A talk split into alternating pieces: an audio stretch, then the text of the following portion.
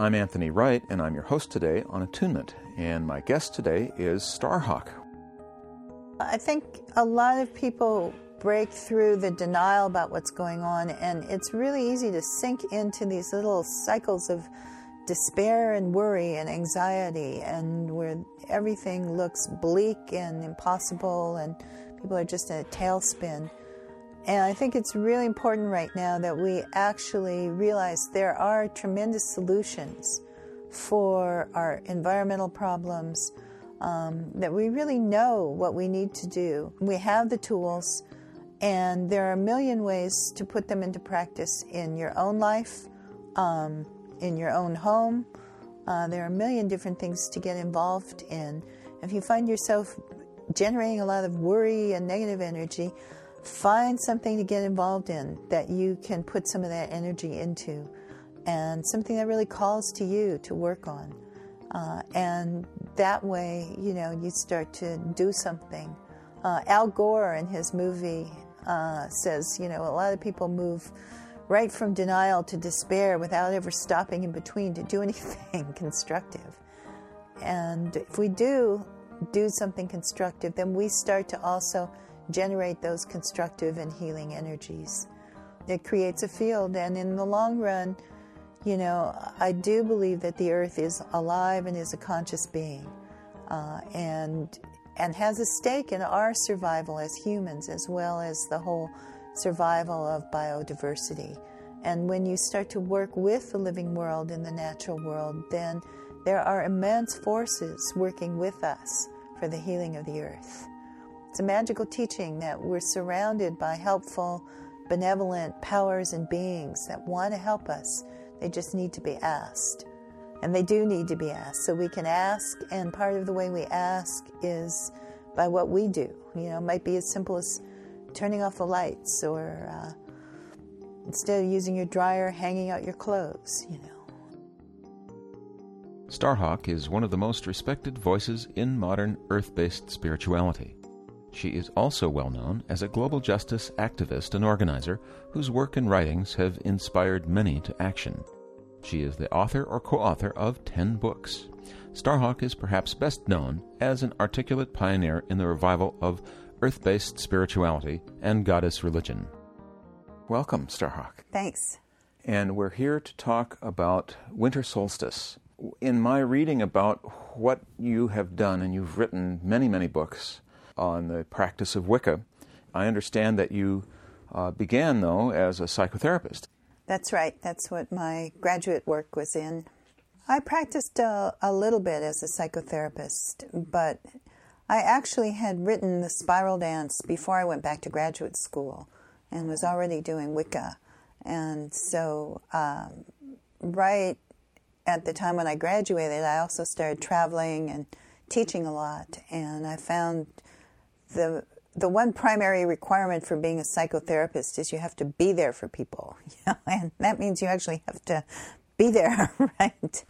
And did you find the practices of uh, that you were taught in graduate school about uh, psychotherapy, and was it depth psychology or Rogerian or um, at the time that I went, I was in a feminist therapy program at Antioch College West, which unfortunately no longer exists, but the program moved to New College when Antioch closed.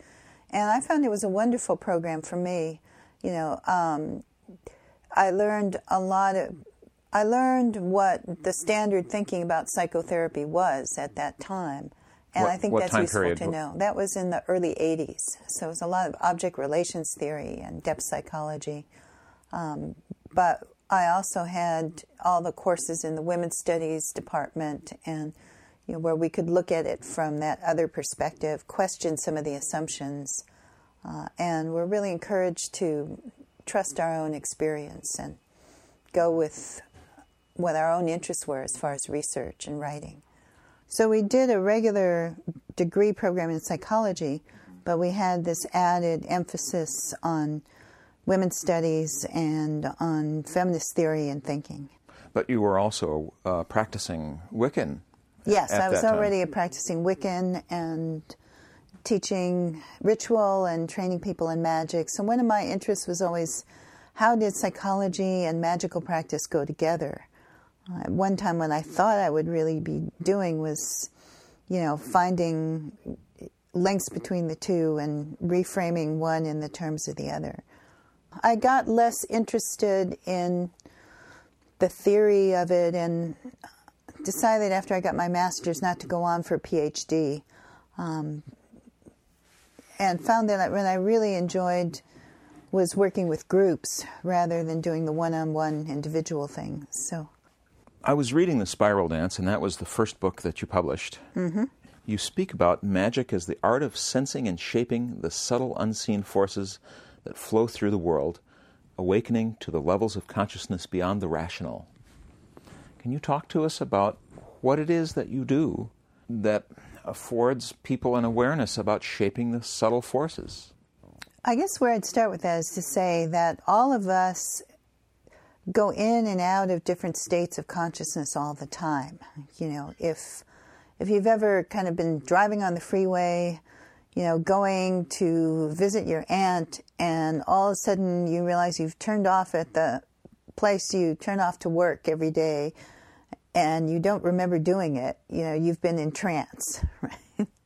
um, if you've ever walked into the supermarket thinking you were going to get uh, one carton of low fat soy milk and you know some broccoli and come out with uh, a gallon of chocolate ice cream right? and a bag of potato chips you know you've had your consciousness altered uh, and forgotten the broccoli you know?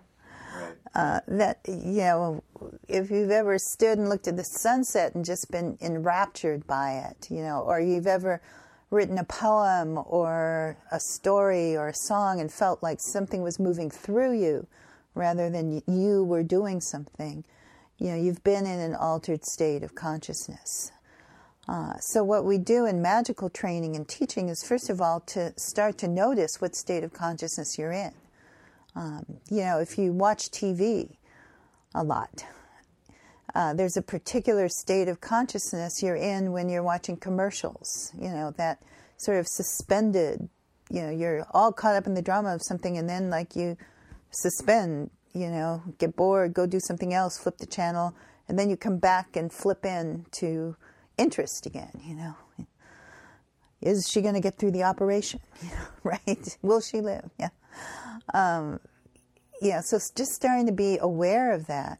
And then starting to realize that we have some choice in what state of consciousness we can be in. If we learn to recognize a particular state, uh, you know, and one that we work with a lot is what we call being grounded, being connected to the earth, being present, being sort of somewhat in neutral, you know, where you're not like pumping out huge amounts of energy, um, but you're like, I think of it to use a mechanical metaphor, that place on the car when you're shifting gears, you know, that's in the middle where you can shift up or you can shift down. You know. Um, but that's a good base place, you know, like a baseline. So learning to get into that state, to recognize it, and then developing tools that can help you get into that state quickly when you need to. Because uh, that's a very good state to be in when you need to respond to an emergency uh, when you're in a dangerous situation. It's also a really good state to be in when you're walking in the forest or you're watching that sunset and you want to open up to the rapture and you want to turn off that little voice that says, you know, you didn't check your email this morning and you were supposed to email him back and, you know, so and so called and, you know, your house is really dirty, right? So, learning how to do that, making that part of your practice and then when you open up particular states of awareness, you start to also become conscious that we are physical beings, but that those physical beings are expressions of energy. And energy is always moving through us, radiating out from us, and we can actually sense that energy directly. Uh, and we do actually sense that all the time. It's just that most of the time we tell ourselves no, yeah, I should. Well, this culture doesn't really allow for that. Yeah, I mean, dogs sense it, and everyone who has a dog knows that if your dog really dislikes somebody instantly, don't sign on that dotted line. Right, you know, right. right? So it's a, being able to have an awareness and perhaps even a command of your own conscious awareness. Is that right? Yes, yeah. But what about the shaping of the subtle forces? So, the shaping of the subtle forces, uh, the magical traditions teach us that energy follows intention and is directed uh, through images, through tangible things we can see and touch, or representations of those things in our minds that evoke emotions.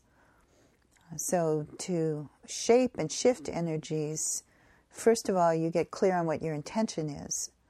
And then you create some sort of symbolic act or symbolic object or symbolic image to be a focus for that intention.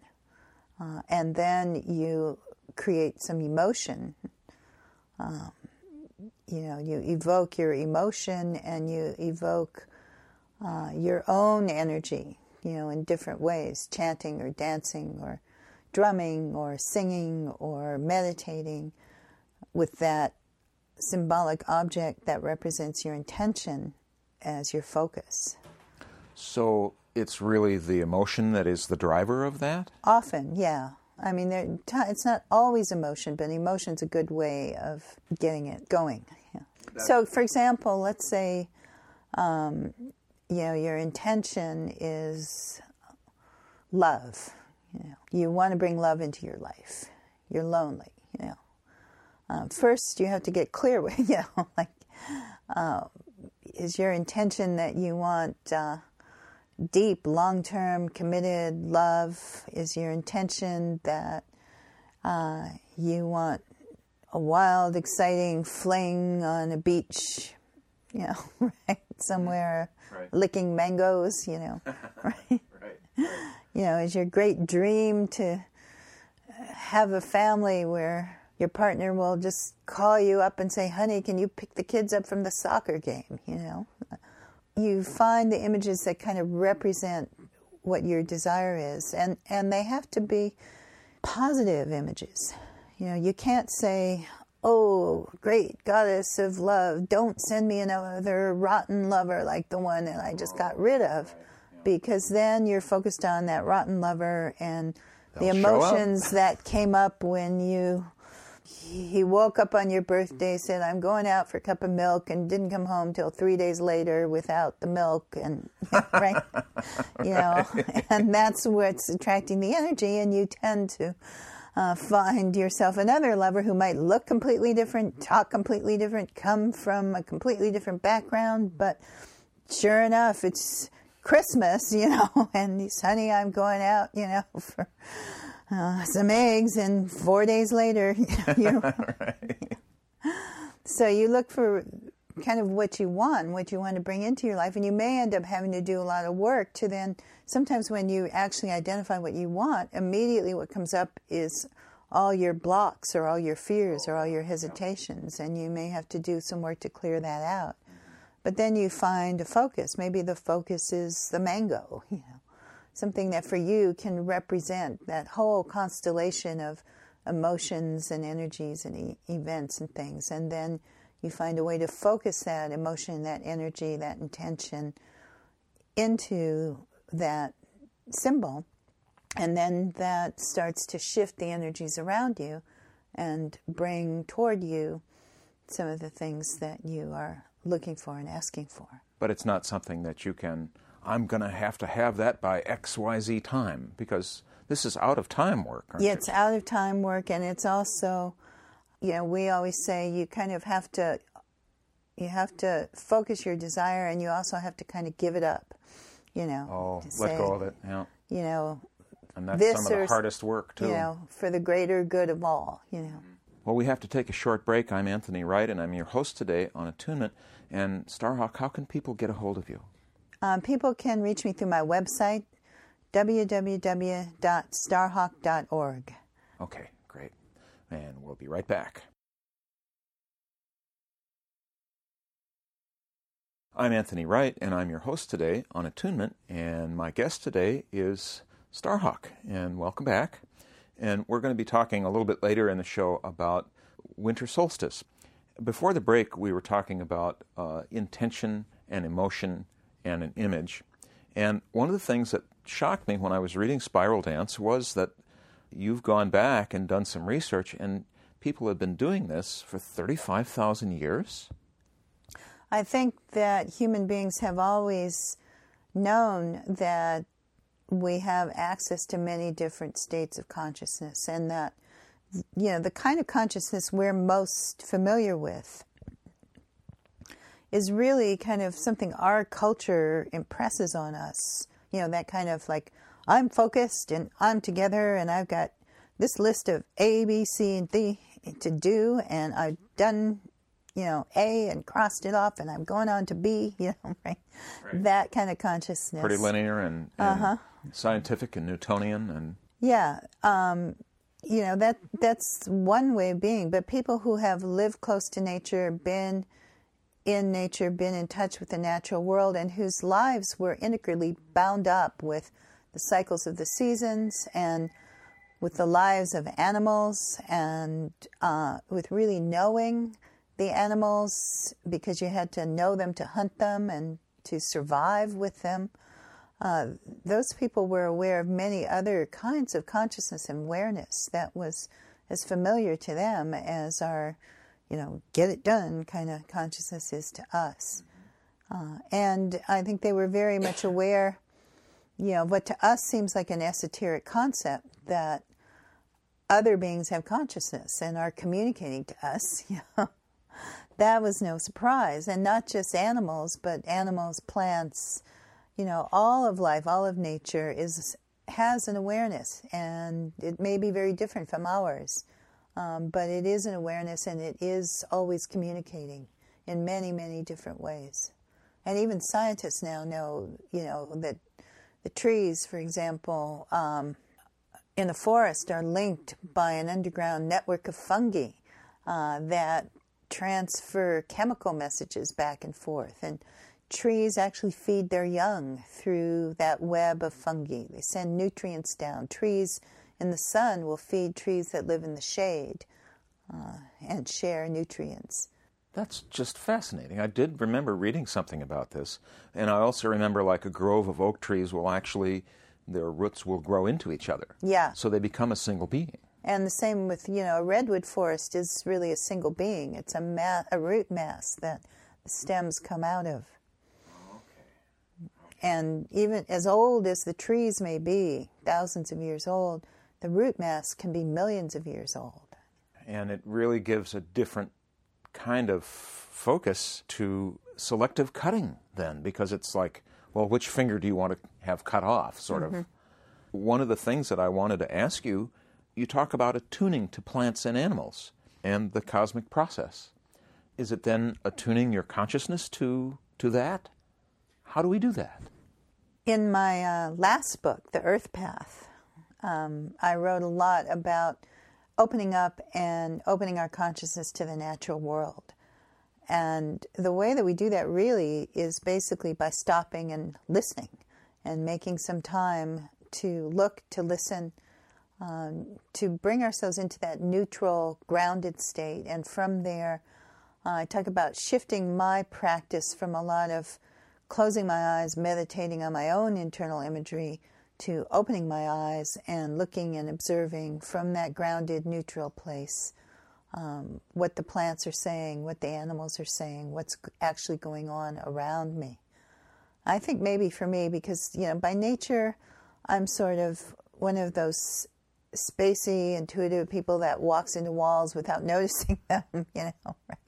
oh, but you notice so much else, right. though. uh, you know, it's a profound shift to actually stop, open up, and really focus on being present in the physical world.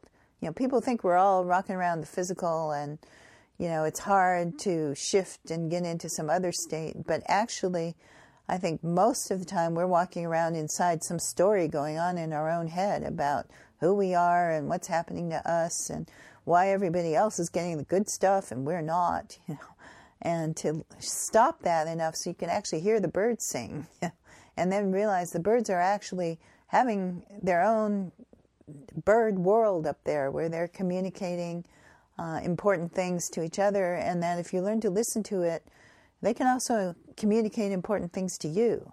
You know, they'll they'll tell you what predators are out there. Um, they say that you know Apache scouts knew when Europeans were tromping through the forest when they were like three or four miles away, just from the behavior and the sound of the birds. So you can become very much attuned to those things.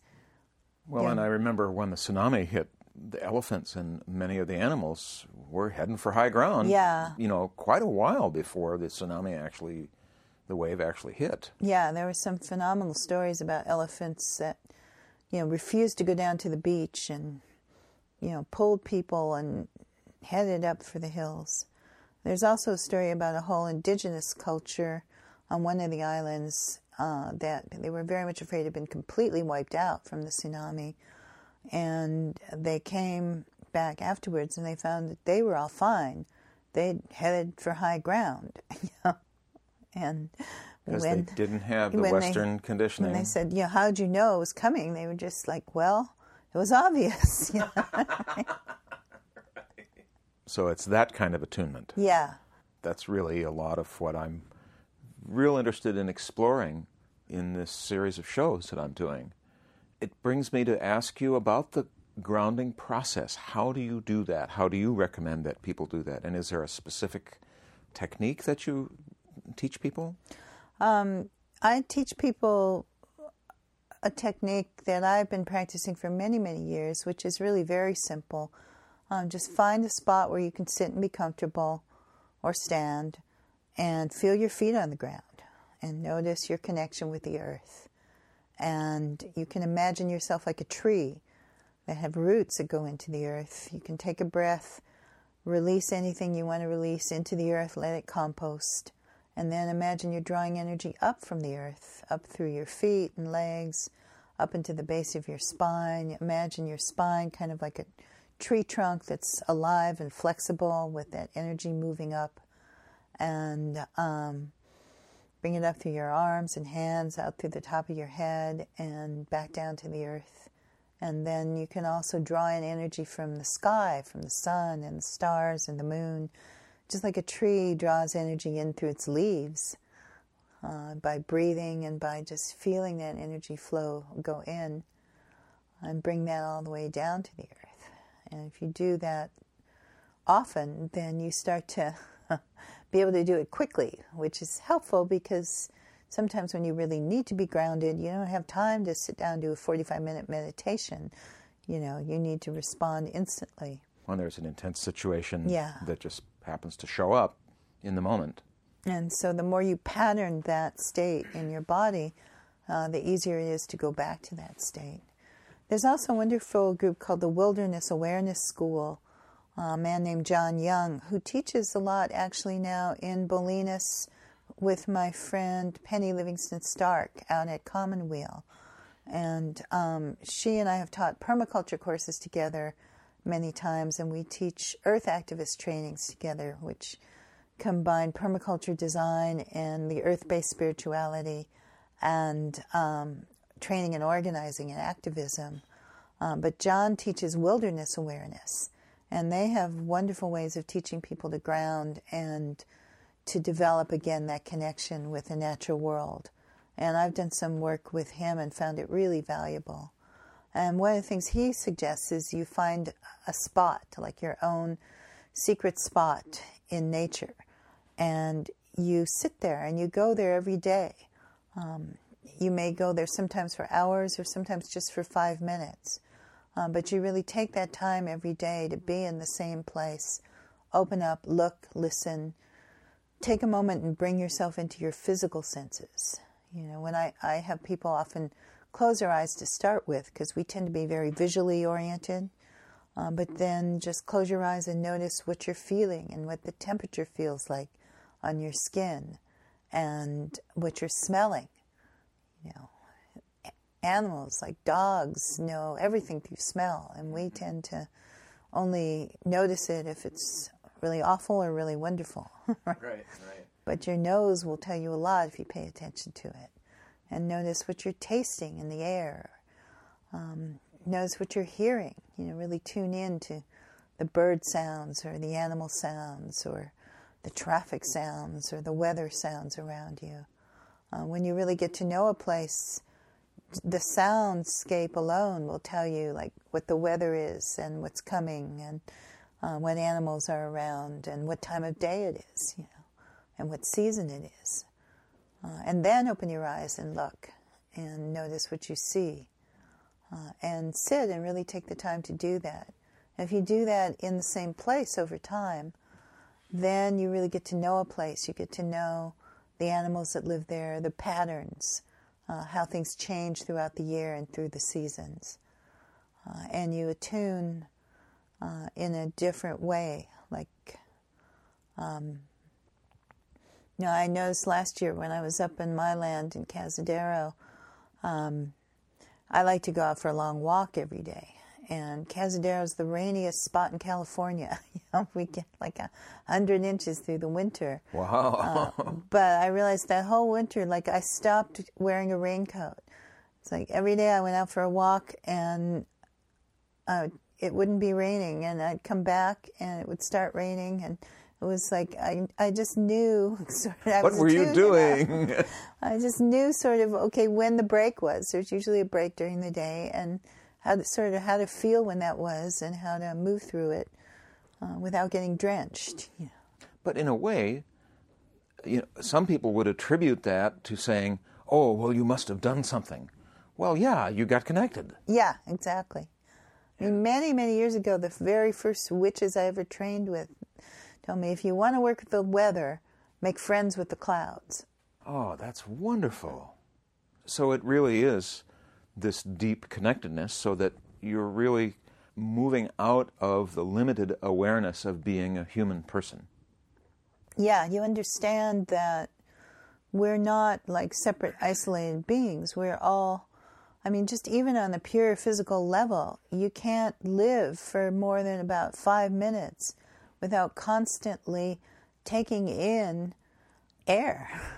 And that air itself is a gift of life. It was created by the whole life process that went on on the earth billions of years ago uh, when some of the earliest organisms, the little bacteria, figured out how to photosynthesize, how to take energy from sunlight, break apart carbon dioxide and water, and make food to live. Which is so amazing. And that process off gas oxygen, uh, which at first was poisonous to life. You know, it burned life. Life started to die off. And then other little critters learned how to uh, take that oxygen and run some parts of photosynthesis backwards uh, and use that oxygen to burn food, which gives off carbon dioxide and gives back to the green things. And so you had, you, you know, every breath you take, you're participating in this great exchange that maintains the balance of the planet, that maintains all of life on Earth and you're really literally taking in things that have passed through the bodies of all these other creatures and beings and been recycled millions and millions of times. Uh, so there's no true separation. Well, we're going to have to take a short break. I'm Anthony Wright, and I'm your host today on Attunement, and my guest is Starhawk. And how can people get a hold of you, Starhawk? Um, you can reach me through my website, www.starhawk.org. Great. So we'll be right back. I'm Anthony Wright, and I'm your host today on Attunement. And my guest today is Starhawk, and we are going to be talking about uh, winter solstice. Before the break, we were talking about getting connected. So that now that we're grounded and connected, talk to us about this time of year. And I remember while I was setting up my equipment, hearing you talk to someone about the winter solstice is kind of like the goddess is pregnant and is about to birth. Can you tell us about winter solstice? Yeah, for witches, for people who celebrate the ancient religion of the great goddess, uh, the solstice is one of the eight major holidays of the year. Uh, the, the two solstices, winter and summer, uh, spring and fall equinox, and then the four cross quarter dates that are in between. And the winter solstice in our tradition, um, we're I'm part of a tradition we call reclaiming, which started here in the Bay Area among people who wanted to bring together our spiritual practice and our work as social change activists uh, many, many years ago.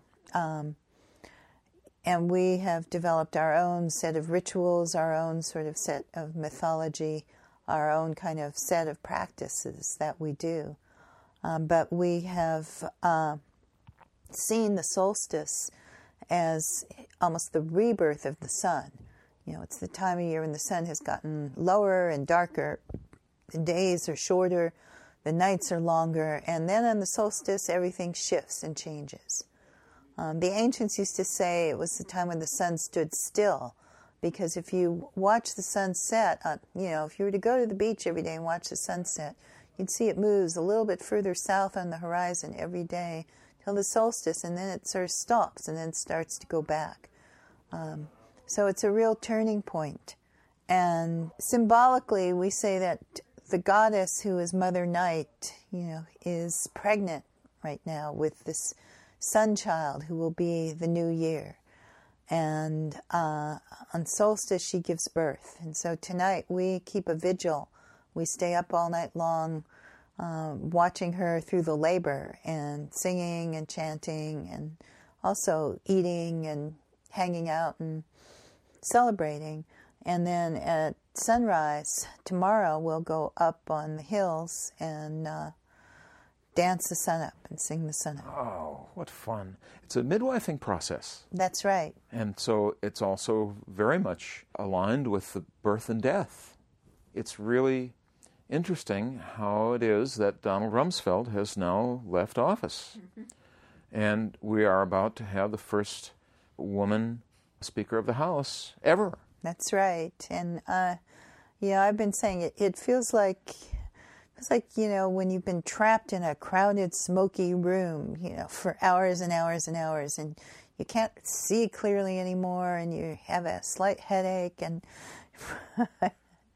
you know, but you've kind of gotten used to it. And then all of a sudden, someone cracks the window a little bit, and there's a little bit of a breeze, you know, and suddenly you go, oh, that's what fresh air smells like. And the smoke starts to clear, and you kind of go, oh, you know, over there in that corner, that's really a mess. Know? um, that's kind of the period we're at right now. There's a little bit of crack, there's an opening. And I think it's really important, and for me, that's part of the focus of the time and the ritual and the magic to keep that crack open, to widen it, to allow more fresh air in, to blow away some of the fog that, in some ways, it's set over the country like a, almost like a, you know, an evil spell, you know, of befuddling people and making people not be able to see clearly what's going on. Now it feels like that's starting to break up and lift a little bit, and we want fresh winds to blow that away. And we want people to actually be able to see the real crises that we're in. You know, I mean, we're in uh, probably one of the most dangerous periods of the Earth's history right now, ecologically, with climate change and global warming. Um, you know, we have the ice sheets in Greenland and Antarctic on the verge of melting. Uh, we have losses that we're facing that are just almost incomprehensible uh, that we're not paying any attention to. You know, meanwhile, we're focused way over here on, you know, someone might be putting anthrax in our mail. You know, I mean, certainly that's a danger, but. And these poor people that are in such a, a state of cultural trance, because Yeah. I know the cultural trance you're talking about that happened before 9 11, but it was actually enhanced by 9 11. Mm-hmm. But these poor people that are in this cultural trance where they're blowing themselves up. That's another kind of cultural trance. God is willing, we can uh, invite some awakening to occur. So, coming back to solstice, are there going to be specific things that you do tonight to, with intention and emotion and visualization, to keep that crack open? Yes, you know, tonight um, we'll go down to the beach and we'll jump into the ocean and cleanse. Ooh, well, Not for long. Not for long, yeah. Although it's uh, once you get over the sheer shock, it's quite exhilarating. Oh, yeah. You know, somewhat dangerous in Ocean Beach.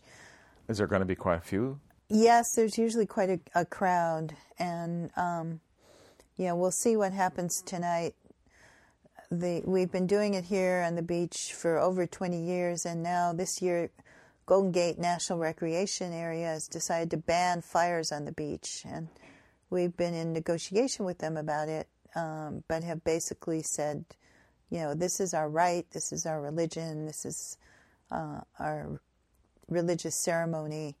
Uh, it's a First Amendment right, and we're going to continue to have our celebration and our ritual. And I'm certain that you've met some of their concerns about having fire that isn't tended.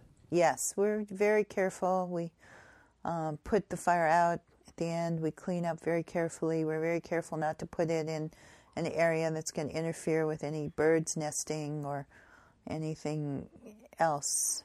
So, have you come to an agreement with the with the Park Service? No. Oh no. They've said don't do it there, and we've said we're going to do it there. We'll see what happens. My goodness. So you jump in the ocean. And then um, when we're cleansed, then we have a bonfire and we raise energy to celebrate the rebirth and the return of the sun.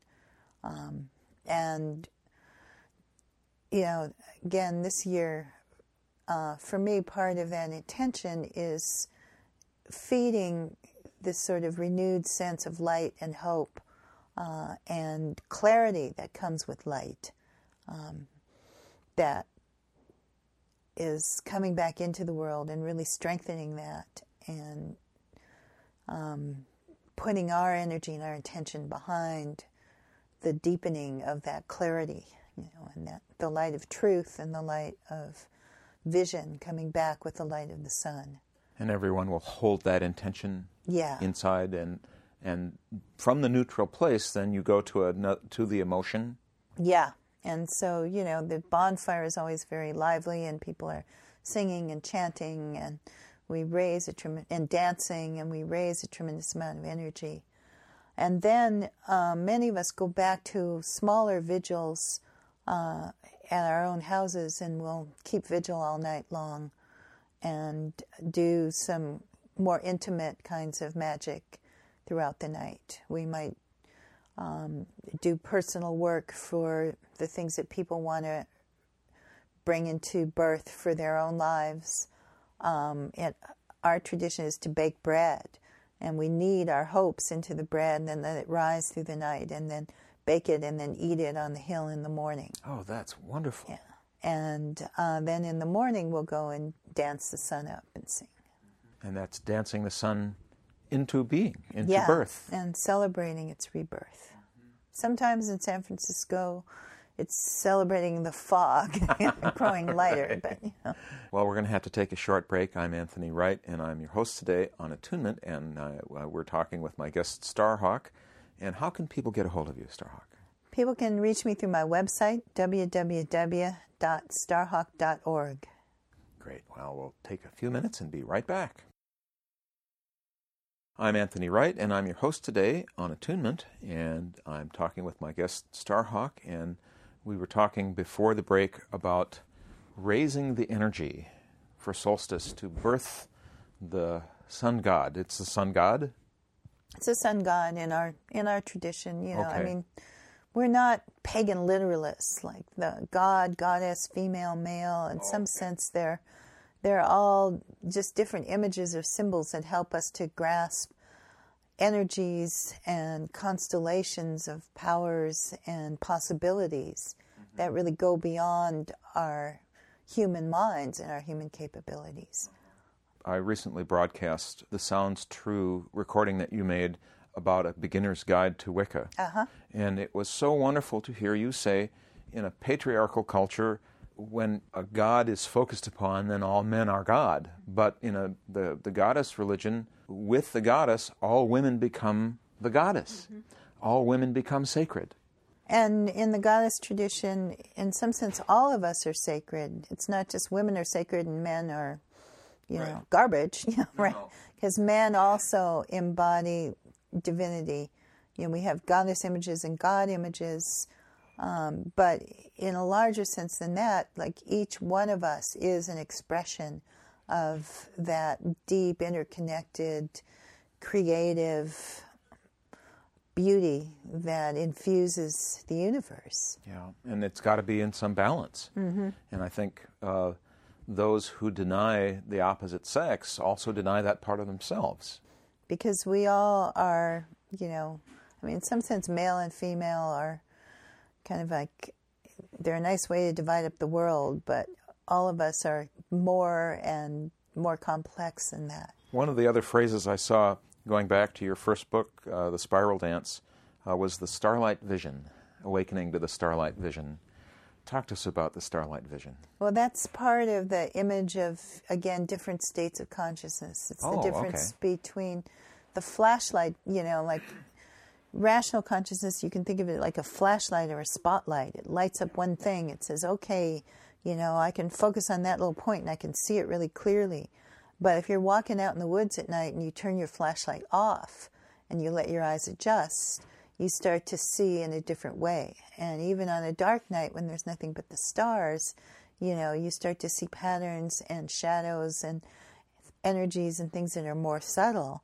Uh, and you see the whole. You don't see a particular spot that clearly, but you see the relationship of the whole.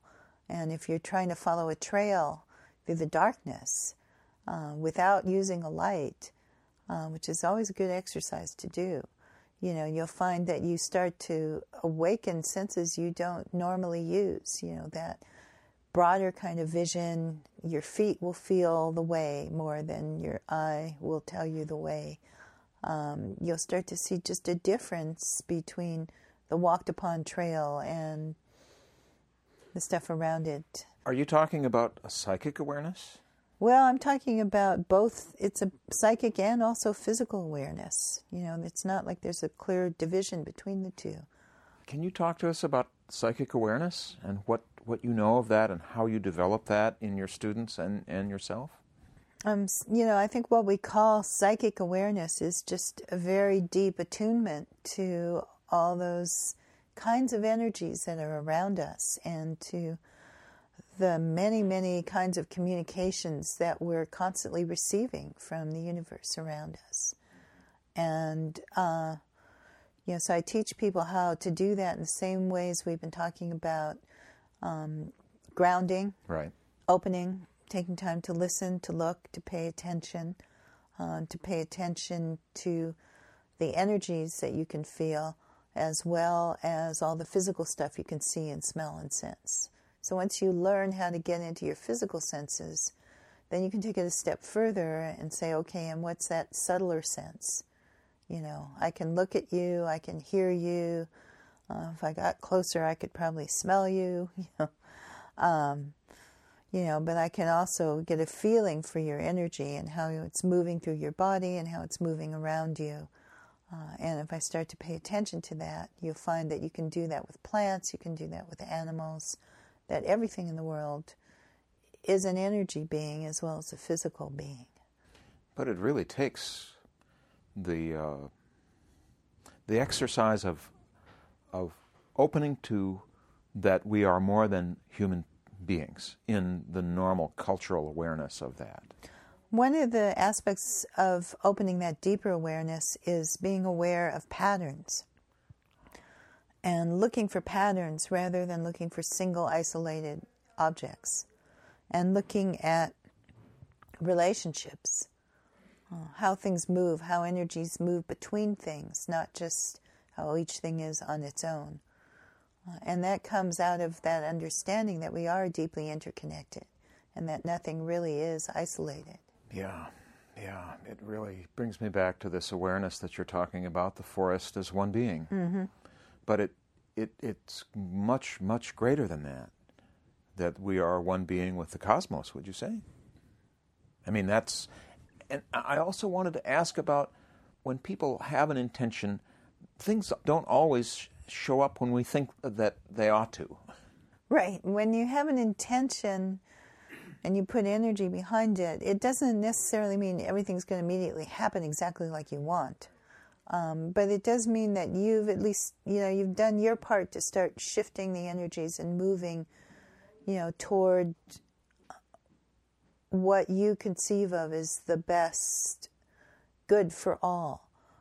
And You've said that several times, Yeah. the best good for all, in, in addressing the collective beingness. yeah, Okay.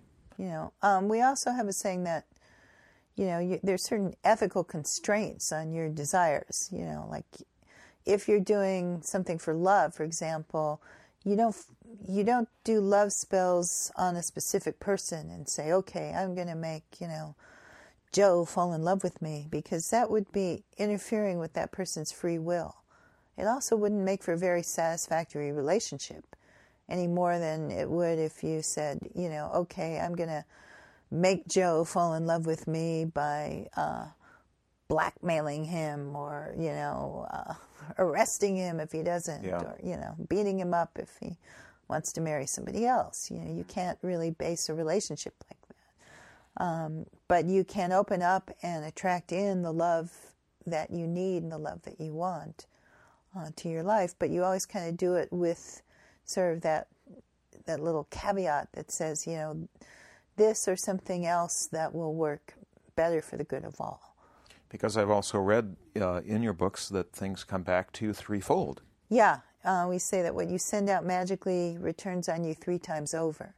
So if you're interfering with somebody, if you're trying to blast somebody that made you mad the you know the other day or something, then you're focusing on that kind of energy, and that means you're set, you're like a big beacon attracting that kind of you know hatred or revenge kind of energy. What a puzzling thing for the the Republicans to have evoked such fear over the last few elections. Well, it's uh, you know, I mean, people sometimes seem like they're really getting away with it when they're doing some pretty nasty and negative stuff. Certainly politically, you know, the attack or even ads in and the all that stuff. world, you know. But in the long run, um, I think it does come back, and when it comes back, you know, right? Right, right. Well, I remember uh, from the Richard Attenborough film about Gandhi, he was laying, you know, after one of his long f- fasts, saying, "Think of it, good has always triumphed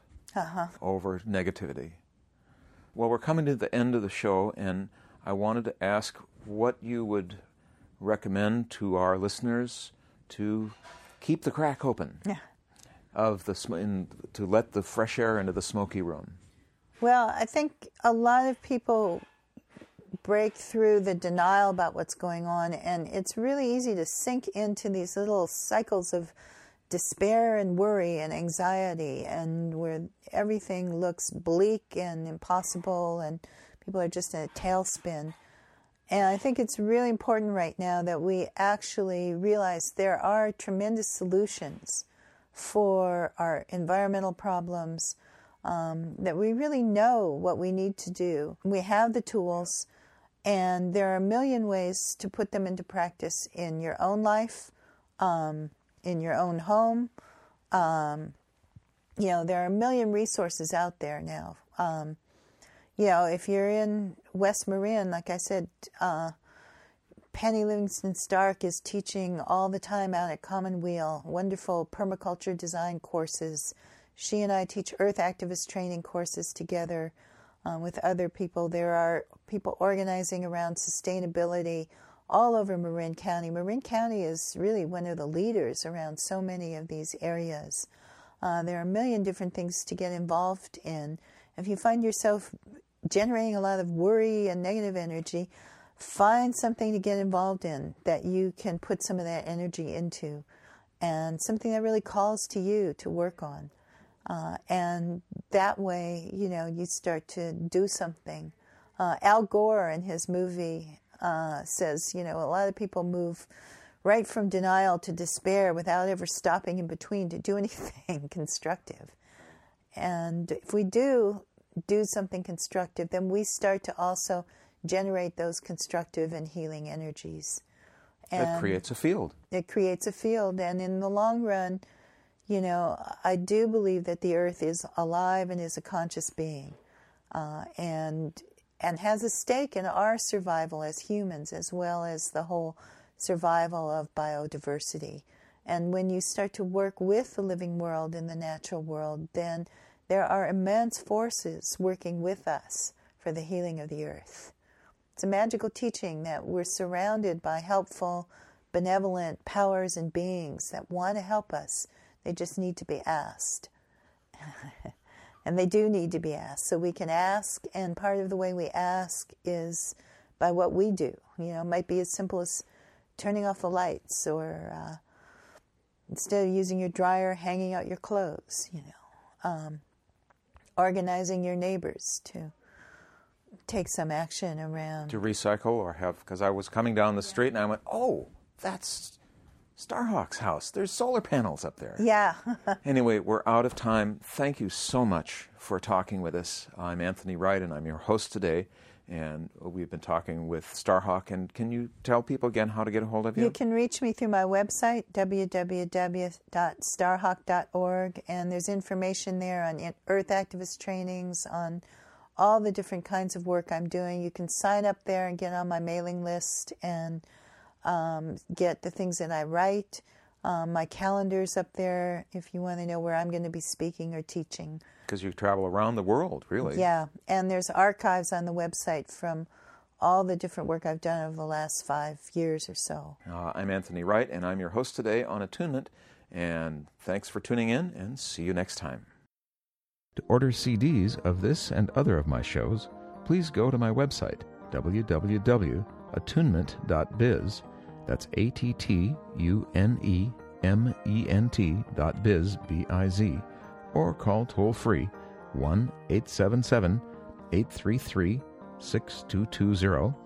Again, that's 1 877 833 6220. Or in the San Francisco Bay Area, call 415 721 9977. Again, 415 721 9977. This is program number 29.